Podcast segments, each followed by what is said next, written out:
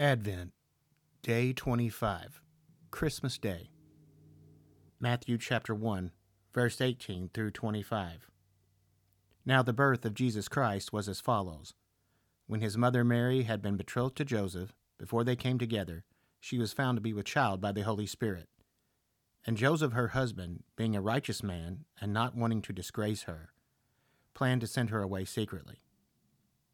But when he had considered this, behold, an angel of the Lord appeared to him in a dream, saying, Joseph, son of David, do not be afraid to take Mary as your wife, for the child who has been conceived in her is of the Holy Spirit. She will bear a son. You shall call his name Jesus, for he will save his people from their sins. Now all this took place to fulfill what was spoken by the Lord through the prophet Behold, the virgin shall be with child, and shall bear a son, and they shall call his name Emmanuel, which translated means God with us. And Joseph awoke from his sleep, and did as the angel of the Lord commanded him, and took Mary as his wife, but kept her a virgin until she gave birth to a son, and he called his name Jesus. Matthew chapter 2, verse 1 through 23. Now after Jesus was born in Bethlehem of Judea, in the days of Herod the king, Magi from the east arrived in Jerusalem, saying, Where is he who has been born King of the Jews? For we saw his star in the east, and have come to worship him. When Herod the king heard this, he was troubled, and all Jerusalem with him. Gathering together all the chief priests and scribes of the people, he inquired of them where the Messiah was to be born. They said to him, In Bethlehem of Judea, for this is what has been written by the prophet. And you, Bethlehem, land of Judah, are by no means least among the leaders of Judah, for out of you shall come forth a ruler who will shepherd my people, Israel. Then Herod secretly called the Magi and determined from them the exact time the star appeared. And he sent them to Bethlehem and said, Go and search carefully for the child, and when you have found him, report to me, so that I too may come and worship him.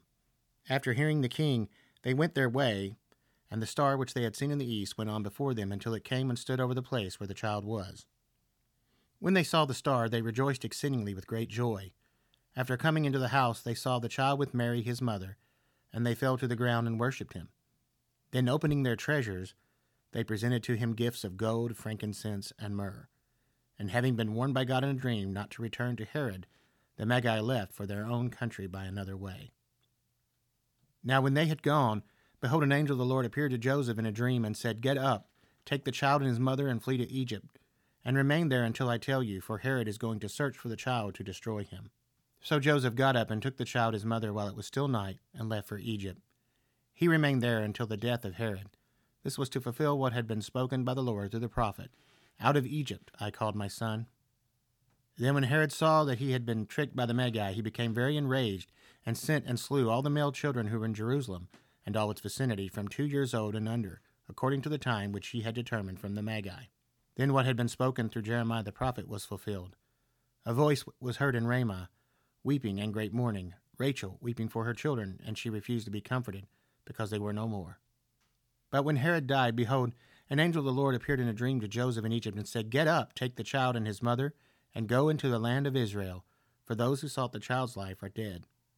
So Joseph got up, took the child and his mother, and came into the land of Israel.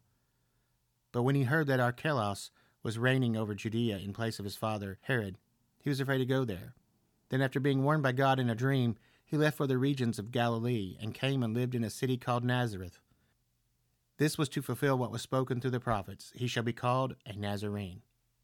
On behalf of myself and Chalon, this is Roy from The Dumb Will Speak, wishing you a very Merry Christmas.